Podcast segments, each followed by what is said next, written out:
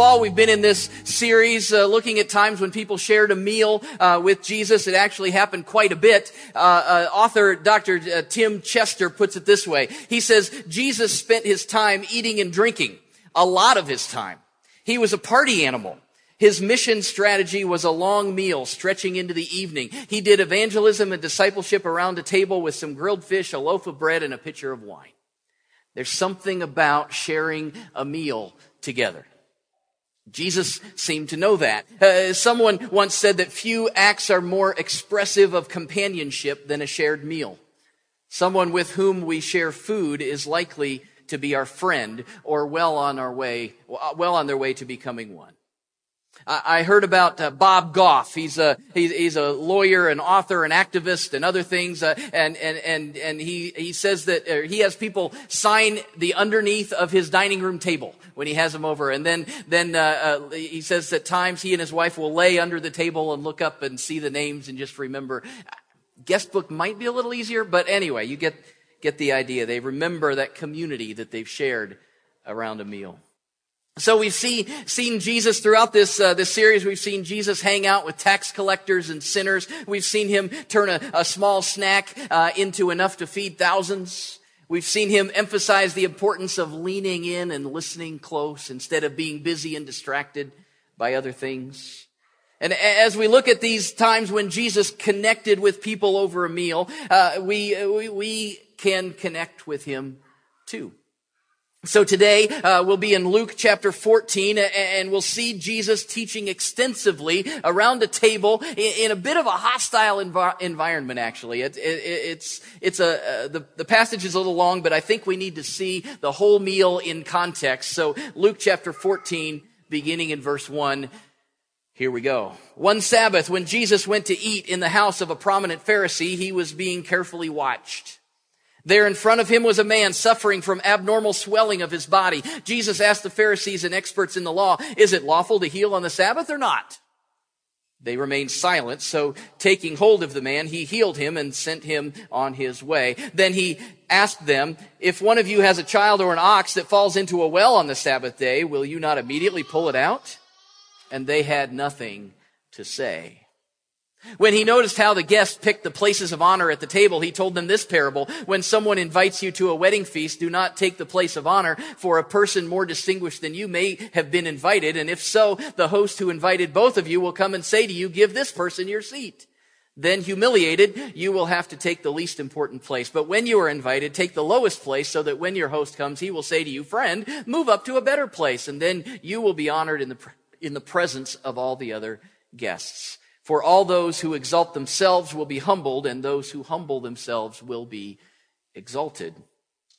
Then Jesus said to his host, uh, when you give a luncheon or a dinner, do not invite your friends, your brothers or sisters, your relatives or your rich neighbors. If you do, they may invite you back and so you will be repaid. But when you give a banquet, invite the poor, the crippled, the blind, uh, the, the lame, and you will be blessed.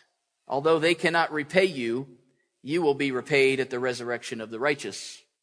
When one of those at the table uh, with him heard this, he said to Jesus, Blessed is the one who will eat at the feast in the kingdom of God. Jesus replied, A certain man was preparing a great banquet and invited many guests. At the time of the banquet, he sent his servant to tell those who had been invited, Come, for everything is now ready. But they all alike began to make excuses. The, the first said, I've just bought a field and I must go and see it. Please excuse me. And another said, I have just bought five yoke of oxen and I'm on my way to try them out. Please excuse me. And still another said, I just got married so I can't come. The servant came back and reported this to his master, and then the owner of the house became angry and ordered his servant, go out quickly into the streets and alleys of the town and bring in the poor, the crippled, the blind, and the lame. Sir, the servant said, what you ordered has been done, but there is still room. Then the master told his servant, go out to the roads and country lanes and compel them to come in so that my house will be full. I tell you, not one of those who were invited will get a taste of my banquet. Okay, so Jesus goes over to somebody's house after church for lunch. Okay, it's the Sabbath day, it's the holy day, and this guy, the place he goes is a, it's the home of a, quote, prominent Pharisee. Now, a Pharisee was one of the, the, the, the leader, the teachers of the law, uh, one of the, uh, the upper crust of, uh, religious society. And, and, so this, this was a prominent, uh, Pharisee, uh, kind of a, an important guy. Uh, for some reason, maybe this, maybe it was a plant from the Pharisees, but there was there was this guy there who was sick uh, abnormal swelling, edema, I guess we would call it today, uh, bloating uh, causes congestive heart failure. this guy had problems, and Jesus knew that he needed to be healed. And, uh, and so Jesus, before he healed him, he asks around the table, because he knows this has kind of been a sticking point, uh, throughout his ministry. He says, well, what do you guys believe about healing on the Sabbath? Is this okay or not? Because I'm about to, and I don't want to, you know, I'm gonna, um, and everybody was quiet. In the face of Jesus, in the face of this, this, uh, this sick man, nobody said a word. And so Jesus, boo, healed him, right? And uh, the guy took off, and then Jesus uh, taught them a little bit about, gave a little speech about how uh, how dumb it was for them to forbid such a thing, which they had been doing, saying that healing someone was working on the Sabbath. We needed to keep the Sabbath holy, and uh, anyway, it was a it was a thing. And then then Jesus noticed that uh, that that that they had some prideful habits regarding where to sit and and how important they thought they were, and so he spoke up about that and kind of confronted them about it, and he talked about humility uh, right to the faces of the people who had just jostled for prime positions and, and thought that they were more important than the guy next to them. And in light of all that, Jesus told his host that when he invites people over, he shouldn't, uh, he shouldn't just invite people that can pay him back, but he should invite people who can't pay him back. And that that's where the real blessing was another lesson in humility. And so at this point, I can imagine that the air in the room is a little bit tense. Okay, so Jesus is there. He's kind of fighting back here, and he's fighting back there, and he's he's fighting back here, and uh, and everybody's kind of gathered around. Pretty much, uh, pretty much everyone around the room had been called out at some point uh, by the, by that point. And although Jesus wasn't being vindictive, these weren't easy things to hear especially by these people that weren't really following him anyway, and Jesus is confronting them on a lot of different issues. So, so, so one guest, it looks like one guest thought maybe he'd relieve the tension by saying something that he probably thought was, uh, was benign enough that everyone could agree with. And so he said, blessed is the one who will eat at the feast in the kingdom of God. You've been to, uh, you've been to Thanksgiving dinner a little bit like this, haven't you? When, uh, when maybe somebody's saying things that, you know, they, they start spouting off on their political views, and, and you're like, oh, I don't know that we should go there. Maybe there's somebody uh, talking about the conspiracy theories over here, and boy, now all the JFK stuff is just going to ramp up into high gear, right? So we got we got uh, so beware of Thanksgiving wherever you're going. Maybe there's uh, there's somebody who's uh, who's uh, preaching to everybody or or uh, uh, calling people out for. I, I don't know what Thanksgiving is like at your house. It's it's not all that bad at my house, but but you've probably been to a dinner like that. And by the time you get to the pumpkin pie, you're ready to just talk about something that's not so confrontational and controversial. So you grab the remote and turn on the NFL, right? Because there's no controversy there. You You've been there. You've got those tense moments sometimes. I'm usually the guy that wants to kind of bring the, the tension out of the room and try to get some common ground and, and work together and, and make it all happen. That appears to be what this guy's trying to do. So, so this tense room, Jesus is confronting people on several fronts and, and this guy finally says, well, hey, um, you know, uh, and so he brings up something that, that, that he figured you know, everyone's going to be blessed when they eat in the feast in the kingdom of heaven. And he's figuring, well, all of us are assuming that we'll all be at that feast in the kingdom of heaven. Well, that's just kind of an, I mean, we've got the prominent Pharisee and the people that he's invited and, and this guy thinks he's a prophet. And, and so, so, I mean, all of us can agree that the person who's uh, going to eat at that uh, table in the kingdom of heaven, that that person is blessed and we'll all be there. And Jesus then tells a story that kind of says, otherwise. So summarize the story, and that's kind of the, the, the main part of this, uh, this meal. Uh, there's a man who invited a bunch of people to a feast. But when the day comes, they all have excuses not to attend. So the, way things usually happened back then, they would they would uh, send out an invitation, and people. It, it, appears that all these folks agreed to to come. Uh, but then when the time actually came, then uh, they said, "Okay, yeah, it's ready. Come on, come on over." And they they started making excuses. And so so uh, the, the the the man who had planned the feast gets angry uh, and invites a bunch of other people, people that uh, that that the normal folks wouldn't necessarily consider inviting. People that are kind of on the, the outskirts of society. The table's still not full, so he invites people from wherever he can find them, out in the, the country lanes, the, the, the highways and byways. And then to the original people that were invited, the, uh, the, the people who turned him down, he says, no soup for you, right? He says, you will certainly not eat at this feast. You won't get a taste of my banquet. So we need to kind of dive into this story and see who's who and what's what in, in order for us to learn something from it. Uh, in this story, God is the uh, the man throwing the party, and the, the the people who were initially invited would have been the Jews, uh, the the the people of God. Uh, specifically, in this context, it would have been the Pharisees who who thought they were kind of had their the in with God. They were the, the people that Jesus is having dinner with. The next group invited would have been the Jews that society maybe kind of looked down on or weren't considered worthy of an invitation. And the last group would have been the Gentiles, uh, those on the, the, the country roads, the, uh, the outskirts of town. And so uh, th- this was a pretty radical teaching that Jesus would, would, would say that, that pretty much everyone, uh, everyone that everyone would consider would be a shoe in, maybe aren't shoe ins, but that most everybody else is included and even though they would normally be excluded from the kingdom of God. It, it's, it's not really light dinner conversation, uh, but Jesus never really was, was one for small talk. And so it's important for us to see that, that, that, uh, first of all, that, that, that the, the first group, uh, they weren't disqualified by God. They disqualified themselves. Can we see that there? Uh, everyone is invited to the great banquet, to dinner with Jesus, uh, invited to a relationship with God, uh, but we have the option of whether to accept that invitation or not. Unfortunately, uh, what John MacArthur once said is true. God is more willing to save sinners than sinners are willing to be saved. God's grace extends much further. We have to accept that invitation, that, uh, that grace into our lives. These folks in this story made excuses, and much of this story centers around those excuses. Um, you've made excuses before. The dog ate my homework. Maybe use that one. The traffic was terrible. Sorry, I'm late. The traffic was. Uh, no, I'm sorry. I have to have to wash my hair. Uh, you know, you've you've made excuses before. Um, some of them are legit. Some of them not so much. Trying to just get out of something. Uh, a long time ago, I ran, a, ran across a list of um, supposedly real excuses that people gave on their auto insurance claim forms when they'd had an accident. Um, I'll let you judge if they sound legitimate or not. So, uh, so here we go.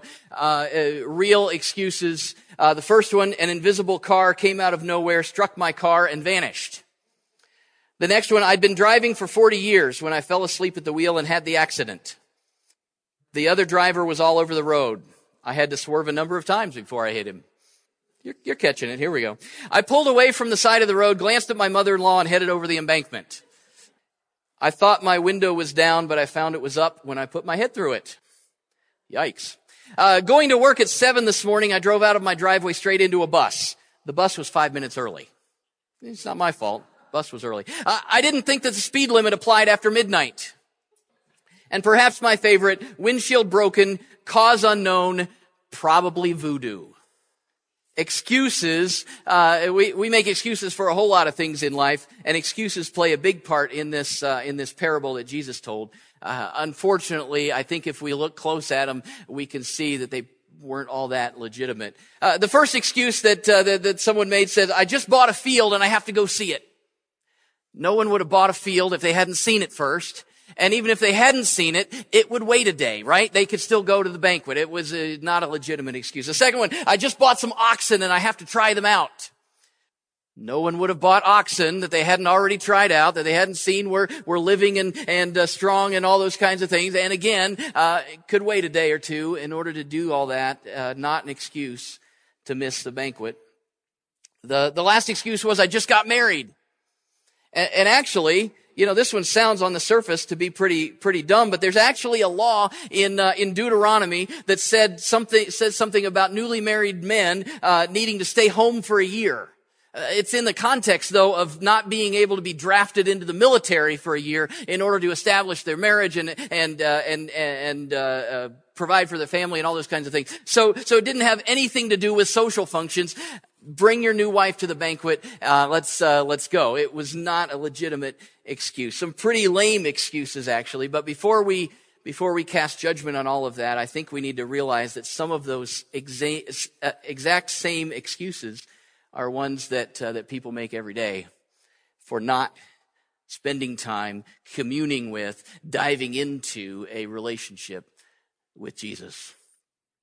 I just bought a field. I have to check it out. Uh, I think this, uh, this can relate to our, our, our finances, our money and our stuff right? People prioritize uh, uh, money when uh, uh, and, and, what it can buy more than more important to put it as more important than Jesus all the time, right? It's all right here, and and I need to provide for this, and I need to do that, and uh, it could could look like being stretched too tight financially, so we can't be generous to God, or or it could be our worry and our concern over material things, or or it could apply to to our, our bills and our indebtedness and way we've we've gotten too far uh, buying and maintaining our stuff takes a lot of time uh, and thought and effort, and many times it distracts us from and becomes more important than our relationship with God. I, I still remember uh, Jungle Jam and Friends, the radio show. Anybody ever? That's like way along. To, okay, like three of you. Good.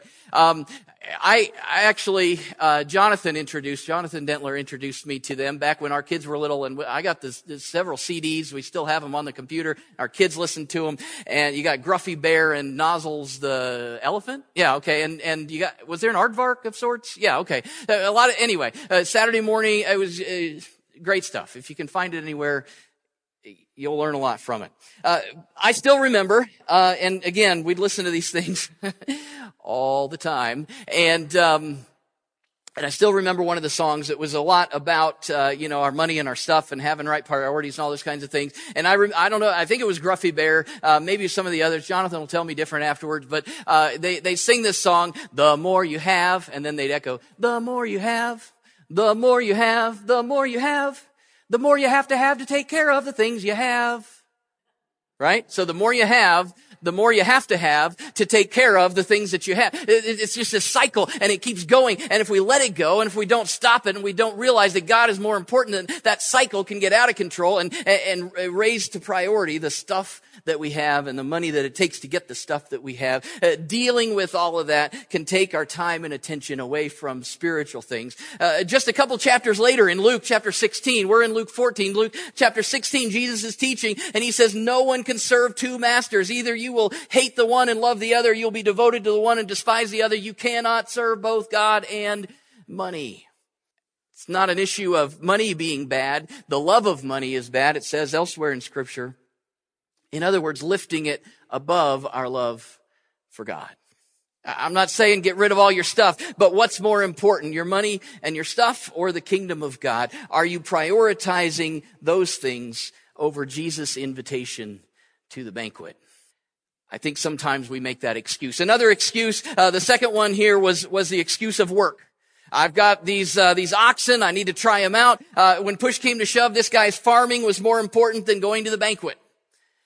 And I think this is something else that we tend to misprioritize at times. Our work, our livelihood can, can fill our time and it can fill our thoughts even when we're not there. And uh, of course, it's good to be productive and, and God tells us that we should work. And, uh, not so long ago, we did a whole series on work as worship and how work is a good thing, and it was established uh, by God even even before the, uh, the the fall of Adam and Eve in, in the in the garden. They were already working. Working is a good thing. It's good to be productive. It's good to to, to produce things. It's uh, it, it's it's it's a good thing in uh, in February, we're going to host a, a, a retreat, a work as worship uh, retreat day right here in this place for for people in our community to come in and spend a day hearing from uh, from speakers across the country uh, on this same topic of how to live out your faith at work and be be responsible in uh, in in living out that faith. Work is important. Work is good, but it's not more important than your relationship with God.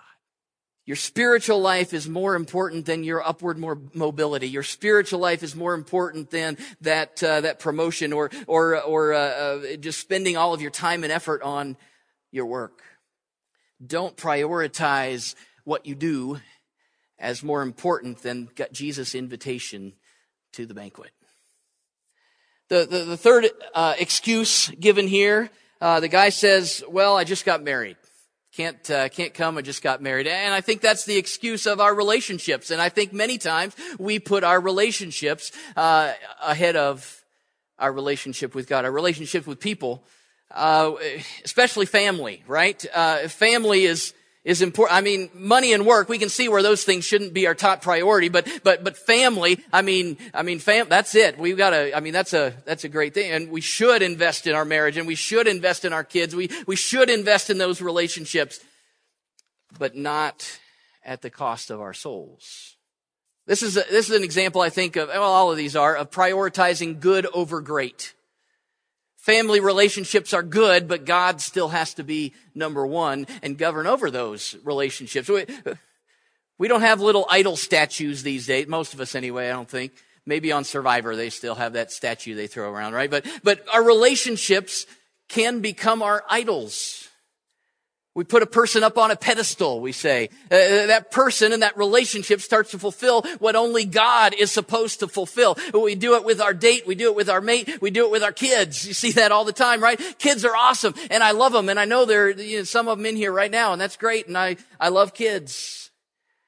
And I know that your kids are the best and your kids are the best and your kids are the best and your kids are, and my kids are definitely the best.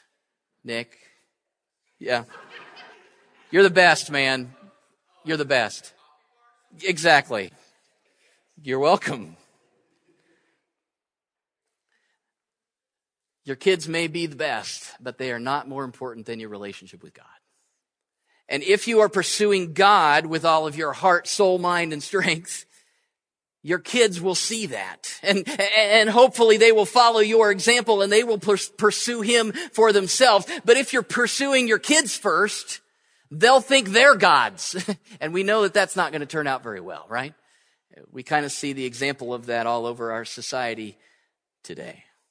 Don't put any person in the place where God belongs. Don't, uh, or any of these things, your, your, work, your, your money and your stuff, your relationships. Uh, I've heard it said before, a good thing can become a God thing if we're not careful. And all of these things are good things. Money, work, relationships, but they're not more important than Jesus. And eh, if you make those flimsy excuses eh, and you put anything ahead of following Jesus, there just might not be any soup for you. The people that made excuses in this story and said these things are more important than, than you didn't get to come to the banquet good, upstanding Jewish men of that day uh, prayed every morning. They recited uh, what's known as the Shema. Maybe you've heard of that. Maybe you haven't. There's Shema is a Hebrew word for hear, which is the first word of this prayer. It Comes from Deuteronomy chapter six, beginning in verse four, and it says, "Hear, O Israel, the Lord our God, the Lord is one. Love the Lord your God with all of your heart and with all of your soul and with all of your strength." And then they would go on to quote uh, the, the the next verses that talk about how to live out your faith as you're coming and you're going and in front of your kids and and uh, in in your relationships wherever you go. And they would pray this prayer every morning: "Hear, O Israel, the Lord our God, the Lord is one." Praying that prayer and living it out are two different things, and that's what Jesus was saying in this story around that table after church on the Sabbath in the home of a prominent Pharisee. Many of those folks around that table, although they had most likely prayed that prayer just a few hours earlier, were not living like it. And instead they were making excuses and they were revealing that they had other, quote, gods controlling their lives. And as much as I'd love to just uh, rip on the Pharisees around that table during an awkward dinner, there are times when we struggle with some of those same things. Maybe you don't struggle with one of those things I specifically mentioned here today or specific, those excuses mentioned in that story, but, but it's not really meant to be an exhaustive list. Uh, the question is, the question that I think is, is running through this entire passage, whether it's healing someone on the Sabbath or uh, where you're going to sit at a meal or, uh, or, or uh, excuses that you make for coming to the park. The, the theme is who or what is most important in your life. Are there things that are keeping you from fully following Jesus? What excuses are you making that are keeping you from being as close as you can to Him. We use this term, and, and I think it, it flows out of this passage that, that there are idols or gods, little g, in our lives that we put as more important than Jesus, more important than drawing close to Him. The, the image is drawing around the table, but, but it's, it's that relationship. Are there things that are more important than your relationship with God? That term uh, can be defined, uh, gods or idols. It can be defined in several different ways. Uh, uh so just a, a, few that I've heard over the years. A.B. Simpson says, as long as you want anything very much, especially more than you want God, it is an idol. Uh, Henry Blackaby said, an idol is anything you turn to for help instead of turning to God. Uh, one, I can't remember where I heard it, but uh, it, it, rings uh, in in my mind a lot. An idol is anything you can't get enough of. Kyle Idleman says everyone worships something. Who or what we worship is what we live for. J.D. Greear says an idol is anything that promises a life of security and joy apart from God. As I think about it, uh, probably the number one idol or God that we put in our lives is, is really just ourselves. I want to please myself. I want what I want. And I want to please myself more than I want to please God. Whether it's money or work or relationships or uh, pleasure or power or fame, if it's more important than Jesus in your life, it's an idol and it's, it's an excuse from entering into dinner with Jesus. We're all invited. Uh, Jesus says that everybody's been invited. There's a party in heaven prepared for us. Uh, we don't deserve it, and it's it's free. We get to go. All we have to do is accept the invitation. Unfortunately, many people don't accept the invitation, and they miss out on the blessing. A few um, a few questions, I think, as we think about, and and I guess I always want us to process or think about how these things apply to our lives personally. And so I've got a, a, four questions there that we can ask ourselves. Uh, they come from Kyle Idleman and his uh, his book and series uh, "Gods at War." Uh, one of our small groups uh, walked through that a, a, year or so ago. Uh, good, good stuff. You can get your hands on it. it. It speaks into this stuff a lot. but these are some evaluation questions. How do I know if maybe this might be an issue for me? What are the things that may be cluttering up uh, my relationship with God and, and I'm putting as a higher priority than, than going to dinner with Jesus? One question he asks is, what has left me feeling disappointed? Not just general disappointment, but, but, but, uh, is there something that's just kind of rocked your world? It didn't work out or, or, or it's, it's not working out the way you wanted to. And now everything's just fallen. And, and I mean, it's, it, maybe you're putting more hope in that than you should have been. Or I guess another way to ask that is what, ha, what is making you complain these days? because, uh, because those things sometimes point to the gods in our lives. Number two, what do I sacrifice my time and money for? You see, all idols require sacrifice. We sacrifice our time and our treasure and we sacrifice for things that are most important. Because whatever's important, that's what we can, what we do make time for, right? We, oh, I can't because, well, you could if you, we all have the same amount of hours, the same amount of opportunity. Our biggest investments can be, be our most sacred idols and become our biggest excuses for missing out on God's best for us. What do I sacrifice my time and money for? The third one, what do I worry about? Or I guess we could say what scares me or, or, or, what am I most terrified of losing? Maybe that's a good way to say it. Uh, uh, uh, perhaps you're holding on to that thing too tightly and I'm so worried that I'm, uh, I'm going to lose it. It's not going to work out. I'm, I'm, it's not going to be the way I want it to be. And if God is God, everything's fallen in line and my priority is in Him. What is it that I worry about? The fourth question, uh, where do I go when I'm hurt? Or I guess, where, where do I go when I need comfort? Where do I go when I need comfort? I'm not talking about seeking comfort from a, uh, you know, a, a, friend or, or, uh, you know, someone, someone like that, not just general, but, but, uh, some people seek out, uh, substances for comfort. Some people, uh, see, uh, spend their money when they need comfort. Some people seek out inappropriate relationships or alcohol or, or, or, other, whatever the case might be. There are things that we seek out, for, for comfort instead of seeking out Jesus Christ. This temporary thing. We're trying to f- bring fulfillment to our lives by something that won't ever fill. I can't make the list for you, but I'm pretty sure, I, I know that if we're listening, the Holy Spirit will point these things out to us. And it could be, yeah, everything's on track in my relationship with God, but, but maybe there's a, a danger of something creeping in and, and maybe my habits are starting to be drawn. It's always good to evaluate and reevaluate this, this stuff. Are there things that, that, are there excuses that I'm making that are keeping me from being what God would want me to be, being as close as God would want me to be? Hopefully this list could help you to start to discern what might be getting in the way of accepting Jesus' invitation to the table. Don't make excuses. Don't be excluded because of your own excuses. Everyone is invited. Father God, thank you for the invitation. Thank you for inviting us to the party. thank you for, for reaching out to us no matter where we are, no matter what we've done. Lord, I pray that you would point out the, uh, the things that may be getting in the way of our relationship with you. And Lord, not, not, uh, not the, uh, the conviction that brings judgment, but the conviction that says, there's more that you want for us than that. So, Lord, I, I pray that you would, you would help us to be obedient. Whatever you're saying, whatever you're doing, may we, may we respond in obedience and love for you. Our hearts belong to you. In Jesus' name.